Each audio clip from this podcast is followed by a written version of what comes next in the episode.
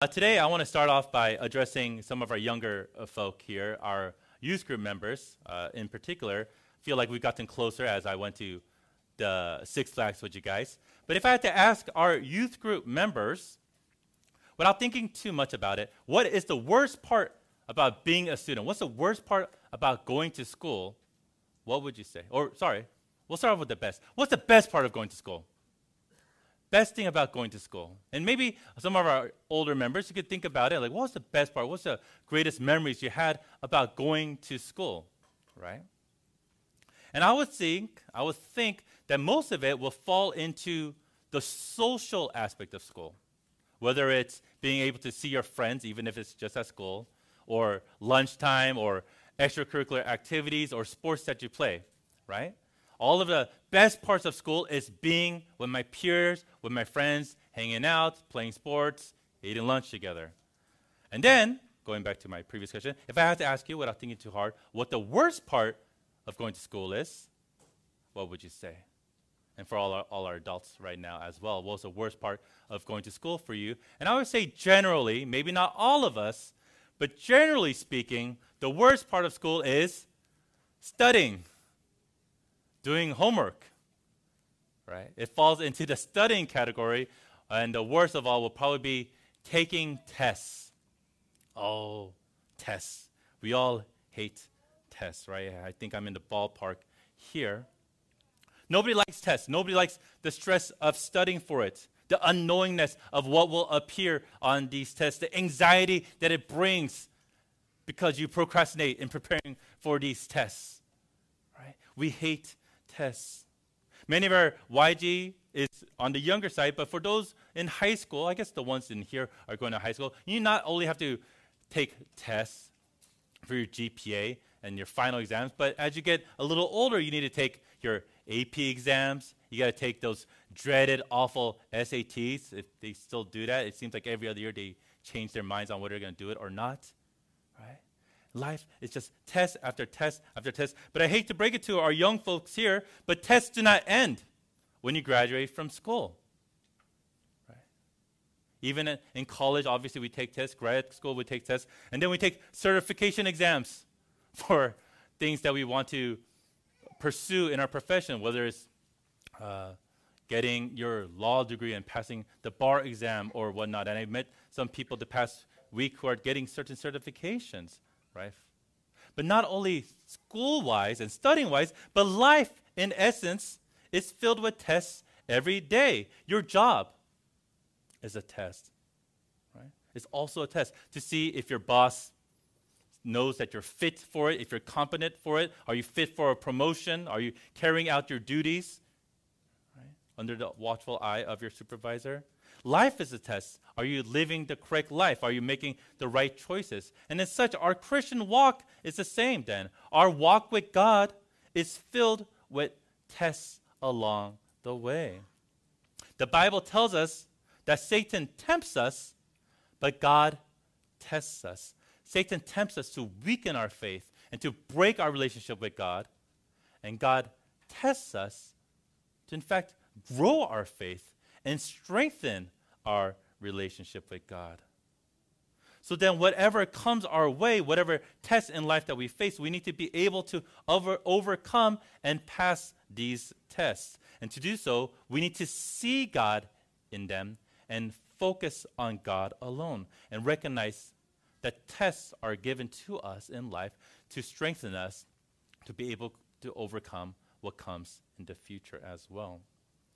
As we see in our text for today, Abraham was dealt a test, and one that seems impossible to pass. Verses 1 and 2 of our passage says, After these things, God tested Abraham and said to him, Abraham, and he said, Here I am. He said, Take your son, your only son, Isaac, whom you love, and go to the land of Moriah and offer him there as a burnt offering on one of the mon- mountains of which I shall tell you as we begin right out of the gate, it tells us in plain English God tested Abraham. Then it should come to no surprise if God tests John, or God tests Hannah, or God tests any one of your insert your name here. Right? God's people before you have been tested in their faith. God's people after you will be tested in their faith. And that means God's people, all of you currently in this world, will be tested to grow your faith. You're not the only one who face difficulties in life. You're not the only one who struggle with this and that. You're not the only one who suffer through things. Don't you know a Christian brother or sister who think they have the hardest life? Very woe is me. I know people like that. Oh, why does bad things only happen to me, Pastor Charles? That happens to me too. Like, why me? Why me? Right? It's not true. We all face difficulties. We all face trials. We all face tests in life. And in these early verses, God sets the parameter for the test that Abraham must face. God instructs Abraham to take Isaac to the land of Moriah and offer him as a sacrifice on one of the mountains there.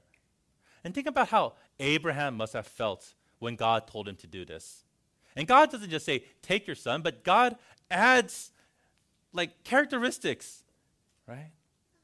He adds lines like, take your son Isaac, your only son, Isaac, whom you love, that Isaac, right? Kind of stressing the point. Remember how much you love and care for this boy? Well, that's the guy. That's the child I want you to take to this mountain and sacrifice to me. It adds a little weight to Abraham. It, it makes him probably think a little bit deeper of what's going on because this child is a special child, a son born to him at an old age, a son promised to him, but came to him when Abraham was a hundred years old. How loved this son must be. And yet God says, Take this only son of yours, who I promised to you, and go and sacrifice him on a mountain. You know, every week we bless our children and we see all these children come forth and we dismiss them into their own class. But I know, and maybe you also know, a lot of your friends our age who are married who have a hard time conceiving. I have a lot of friends who had a hard time conceiving. I had a friend who went through five rounds of IVF, and every time they lost their child. And one time they told me, I finally stuck, and after six months, they lost their child. How devastating that must be. And finally, this past year, they were able to finally conceive and give birth to a beautiful daughter. Think about all the pain and suffering they went through for that, the thousands of dollars that paid to get what they wanted. And yet, if God came and said, Offer this child, what would they think? And that's exactly what Abraham was going through a hundred years of not ha- being able to father a child, and once he gets that child, that gift from God, God says, No, sacrifice and give it back to me. Any one of us would say, No, God, why, God? And we would question it. And yet, what does Abraham do? How does he react? He doesn't question God. He doesn't argue with God. He doesn't barter with God. He doesn't ask God why. And if you remember, the story that happens a few chapters before in Genesis 18. God tells Abraham that he's going to destroy the city of Sodom for their sin. And, uh, and uh, Abraham's nephew Lot lived in that city. Right? And at that time, when God told Abraham that he was going to do that, Abraham doesn't say, okay, do what you want, God. I trust you. No, he doesn't say that. What he does is he says, God, are you really going to destroy that city? What about the righteous people living in there? If 50 righteous people are living there, are you still going to dis- destroy that city? And he begins to kind of talk to God about it, try to reason to God about it. And God says, Well, if there's 50 righteous, then I will not destroy it. And Abraham goes, Well, what if there's 45 righteous? And the number gets lower and lower. But what I'm trying to say is, Abraham begins to intercede on Sodom's behalf, right? If this, then will you relent from your anger? right? But rather here in verse 3 of our passage, it says this So Abraham rose early in the morning, saddled his donkey, and took two of his young men with him and his son Isaac, and he cut the wood for the burnt offering, and arose and went to the place of which God had told him. Look at what it says. Because God told him to do this, it says Abraham did it, right? Abraham didn't wait. He didn't hesitate. In fact, our scripture tells us he woke up early. He woke up early to face the test right away. For us, if we have a test coming up, we hope it gets delayed, right? We hope it gets canceled. We hope that test never comes. We want to push it back as far as possible. But Abraham went immediately to face his challenge, possibly the greatest challenge of our life. This already shows the faith that he had that set him apart. Verse 4 continues to tell us about this saying, On the third day, Abraham lifted up his eyes and saw the place from afar. Abraham had, Abraham had to think and wrestle with this thought of having to sacrifice his son for three days. This wasn't a, hey, climb the, the hill right behind you and set up an altar. It's a three day travel to get to the place where he needed to be. For those of us who have ever had uh, any medical work done, right, and like, oh, your test will be ready in a week, how do you feel? or any, anything that you had to find out in a week or two. You stool over, you think about it, you worry about it, right? Like, oh God, will it come out okay? Think, I hope it goes okay. But Abraham rose early and went right away. Three days can seem short, but when we have to stool over think something, when we have to think about something, it can seem like a lifetime. For us, tests can be over in an hour, it can be over in a day, in a week, or it could last an indefinite amount of time. But that doesn't change the fact that we need to stay strong throughout that process, that we need to trust in God throughout that process. Verses 5 to 8 tells us that Abraham left the young men behind him and went up the mountain with his son, the wood, the fire, and the knife. In verse 5, he tells the men, Stay here with the donkey, and I and the boy will go over there and worship and come again to you. Perhaps he's saying this because he knows he will come back with his son. But nevertheless, he still makes this trek up with the boy and all the needed materials to offer a sacrifice. Verses 9 to, 8, 9 to 10 tells us that at the place God showed him, Abraham built the altar, laid the wood, bound his son, laid him on top of the wood, raised his knife to kill his son. Even through all of this, every step of the way of the process of setting up the altar, having his son lie down on the altar, taking the knife out of his belt or whatever, and raising it up, the scriptures never tell us that Abraham questioned or thought or thought again or double thought or whatever. He just went through what he was called to do. It's funny. For us, like I said, we question all the time. We're different, right? Why this? Why God? Why me? Why now? Why not them? When will this be over? Abraham still carried on with his faith.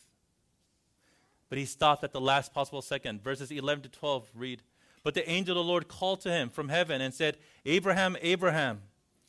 And he said, Here I am. He said, do not lay your hand on the boy or do anything to him, for now I know that you fear God, seeing you have not withheld your son, your only son, from me.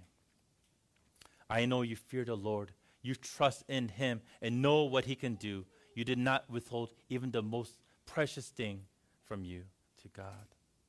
You did not question or waver or give up at any moment when you had three days to do so. That is what's being said to Abraham.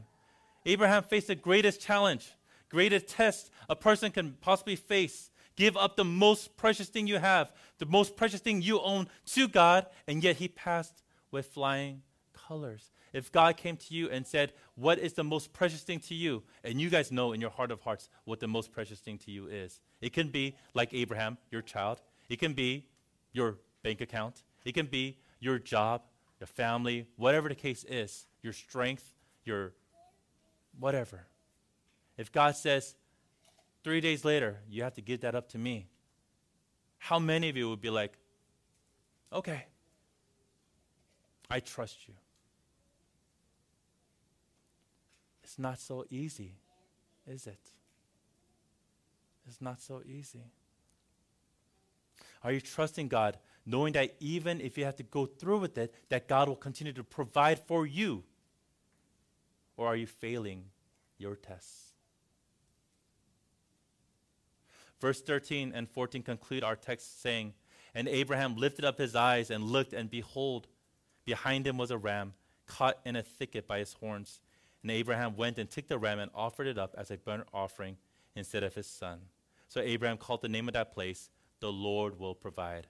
As it is said to this day, on the mount of the Lord it will be provided. In verse 8, when Isaac asked Abraham about the offering, Where is it, Dad? Abraham responded, It will be provided. And in verses 13 and 14, God did provide a ram to take the place. And God and Abraham called the place the Lord will provide, Jehovah Jireh. Right? God does provide. God provides you the means to pass your test. God provides you your substitutes. Do you believe this? God does provide all of your needs.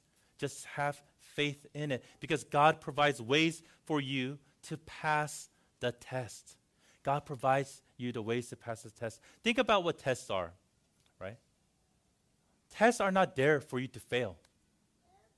Right? All tests are passable if you're prepared for the test. All the tests you have ever taken in life, which ones did you fail? If you're going back to school, thinking about school, right? The ones you failed, all the tests you failed at school are probably the ones you didn't prepare for. You didn't study for. You procrastinated. You just kind of left it behind. But all the tests you passed were the ones you studied for, the ones you went to class for, you the ones you prepared the best that you could. Right?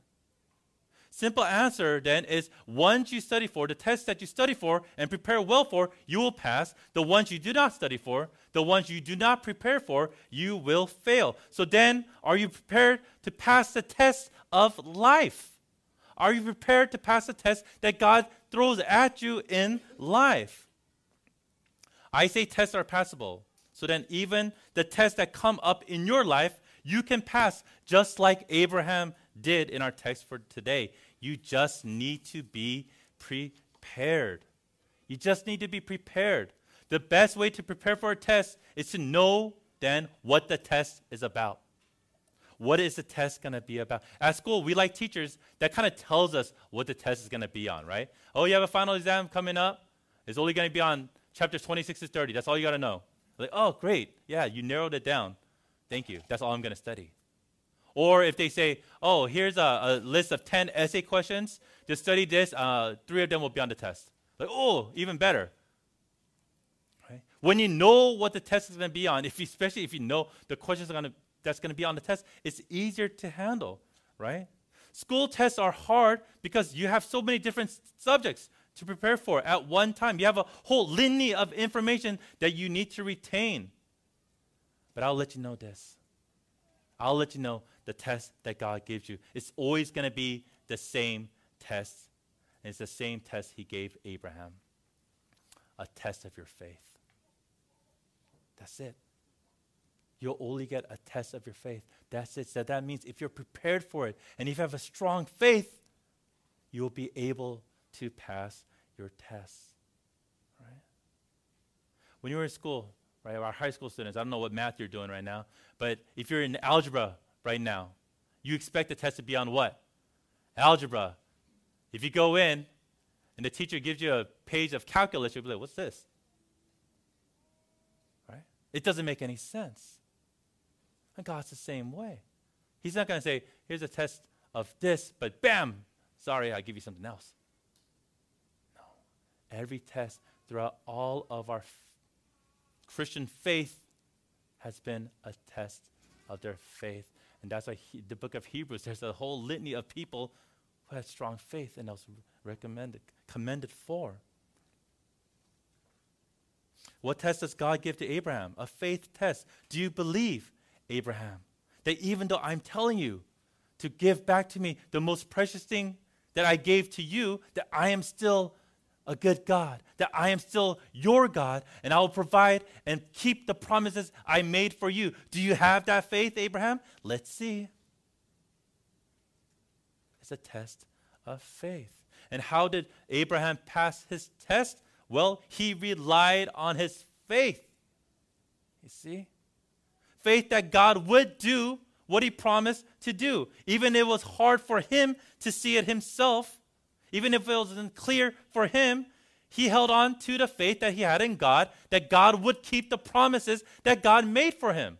So if it's not Isaac that's the promised son, perhaps it's some other son, because God promised it to me. That kind of faith. Do you see God? Even when it's hard to see. Do you see even when it's hard to see? In our passage for today, sight is so important to see, right? All the parts in our passage for today, when it says, I shall tell you, when God says, I shall tell you, can also be translated into, I will show you. All right. So in verse 2, God says, On the mountains of which I shall tell you, it also can be translated, On one of the mountains of which I will show you. In verse 4, on the third day, it says, Abraham lift up, lifted up his eyes and saw. In verse 13, it says, And Abraham lifted up his eyes and looked, and behold. Right? A lot of seeing analogies here. But it doesn't end there. The Hebrew word for to see is this word, this verb, ra'ah. Ra'ah. It can be translated into to see, but it can also be translated to to provide. All right? So when Abraham says in verse 8, God will provide, or in verse 14, the Lord will provide and it shall be provided, it all uses the same to see verb of ra'ah in those instances. To provide, right? Terence E. Fretheim says this about the continual use of this verse to see. From a distance, Abraham sees the place where God told him to sacrifice Isaac. And then close up, he sees the ram provided at that very place. This process testifies to a progressively clearer seeing. Abraham places his trust in God seeing, and that trust finally enables him to see the lamb that God has seen too. Seeing saves the son. What does this tell us? We need to work hard to see God in the midst of our trials. We need to see Ra'ah, see God, and know that God will see to it, Ra'ah, provide for us. the same word. That is faith. That's the faith we need. If you're, ha- if you're having a hard time connecting the word to see with to provide, because in English it sounds so vastly different, right? Seeing and providing. Think about it this way. If you came to me, said, Pastor Charles, I'm going through some major difficulties in life and we talk about it together and you share all your hardships whatever it may be it could be a relationship difficulty your, your, you and your spouse is not getting along you and your kids are not getting along it could be financial difficulties you're losing your jobs your stock market's crashing whatever the case is it can be physical illnesses that you have to deal with spiritual illness ailments that you have mental disease whatever the case is right I said, Pastor Charles, I'm going through so many. It's so hard in my life right now. I feel like, oh, this test is so much more than I can bear. And we pray together. I share the scripture with you. And as we part ways, I put my arm around you and I say, Don't worry about it. God will see you through. God will see you through. God will see you through your troubles. What does that mean? Do you take it as literally God will see you? In your troubles and see you in your difficulties. Yeah, he's God, he probably does see you. But you'll take it as God will provide you the strength to overcome your troubles, right? If I say God will see you through, you'll take that as God will provide me the strength I need to see myself through this trouble. And that is how you're able to connect the verb to see and to provide to be the same word. That is how ra'ah is also to see, but also to provide in the test of faith, then, we need to not focus just on the test of self, not focus on the hardship itself, because if we focus on the hardship, that's where our strength, our stress, and anxiety comes, right? We're focusing on the difficulty, so we're filled with stress and anxiety. Rather, we're supposed to keep our focus on God. Even when it's hard to see, we need to believe that God is there, right? Remember what Jesus said when he appeared to his disciples And Thomas, in particular, in John 20, 29, Jesus said to him, Have you believed because you have seen me? Blessed are those who have not seen and yet have believed.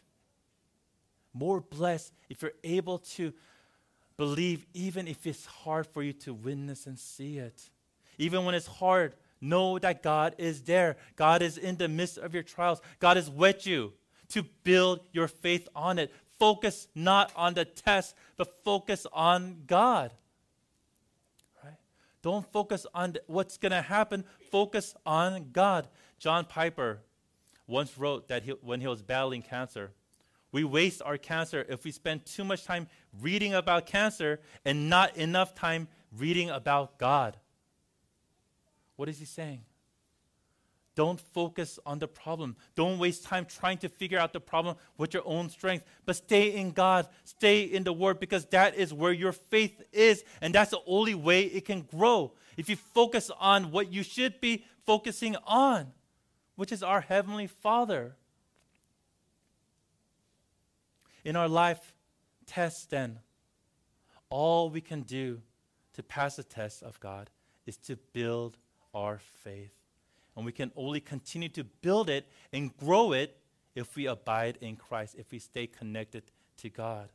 So, whatever test that comes to you, I hope it brings you closer to God and makes you see God clear instead of turning you away from Him.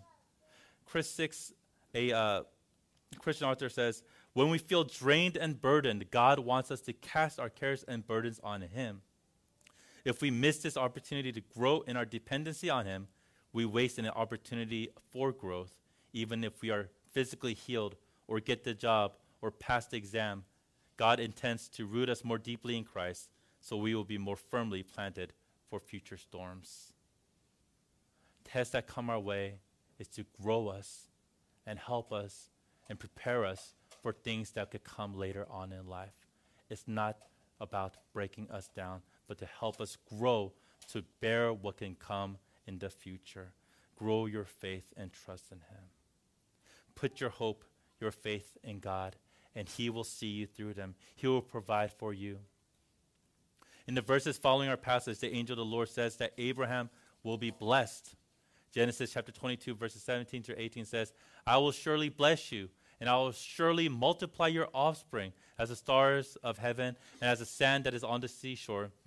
And your offspring shall possess the gate of his enemies, and in your offspring shall all the nations of the earth be blessed because you have obeyed my voice. Here it talks about offspring, but in the first part, the earlier part of the passage, it talks about the multiplication of offspring, his many offsprings, right? Which is you and I, God's chosen people, the children of Abraham. But as it gets towards the end, it talks about a single offspring, an offspring that will possess the gates of his enemies, an offspring that shall that, that will bless the nations, right? And that is talking about Jesus. Right? God will help you pass your trials, trials that are meant to grow your faith. Your faith in what? In Jesus that he truly is the Savior, that he truly did die and resurrect to save us. Our God stopped Abraham from sacrificing his son, but our God did not stop himself from sacrificing his own son for our sake, that whoever believes in that attains eternal life. So if I had to ask you, how is your faith right now? How is it growing? Even in the midst of your trials, are you firmly rooted in God and focusing on God? Are you ever seeing to what God is providing? Tests are hard. Nobody wants to take them, nobody wants to go through them, and yet we know we have to and that we will. Know the tests of life, the tests of faith. They're passable, especially if you're rooted in the one that you should have faith in. And with that knowledge, do not just focus on your hardship and your trial and test, but focus on God, the one that will bring you out and bring you through it. Know that in life, we must have the occasional tests to grow us, to mold us, and to build us up. As I shared the past few weeks, as I stood before you, have faith no matter what, because nothing can separate you from the love of God, right? This should grow your faith. Have faith and share the gospel, no matter what the world says, because any movement backed by God, backed by God, cannot be stopped. And you are backed by God. This knowledge should grow your faith. And today, when facing trials, do not just see the test at hand, but see God in it. That your faith, with the help of God, will help you overcome and pass the test before you.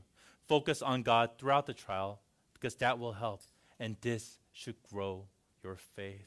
And by growing your faith, you should be able to handle whatever else comes to you in the future. So grow your faith so that you can handle whatever life throws at you and so that you can learn to pass the tests. Let's pray together.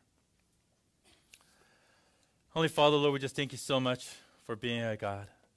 And Lord, right now, I truly lift up everyone who's going through a test in their life right now, Lord. Whatever it may be, it could be the literal test that we take at school. It could be tests of relationships with our friendships, our, our spouse, our children, what have you, our parents. It could be a test that we face at work and the work environment and relating to coworkers or, or getting a promotion or financial difficulties. It could be a test of our physical ailments, whether it's our physical body that's hurting, whether it's our mental uh, strength that is lacking, or may, maybe it's our spiritual uh, self that is hurting. Whatever test that we are placed in right now, Lord, I truly pray and hope that our brothers and sisters in here could put their faith in you and you alone, that they will turn away from the test at hand, but look to you and know in your grace that you will save them and you will lift them up. And Lord, whatever we go through, I pray, oh Lord, that will help them go through what comes in the future as well. Continue to guide us, Lord Father. Help us to uplift one another. And thank you for being our God. We love you. In your Son Christ's name we pray. Amen.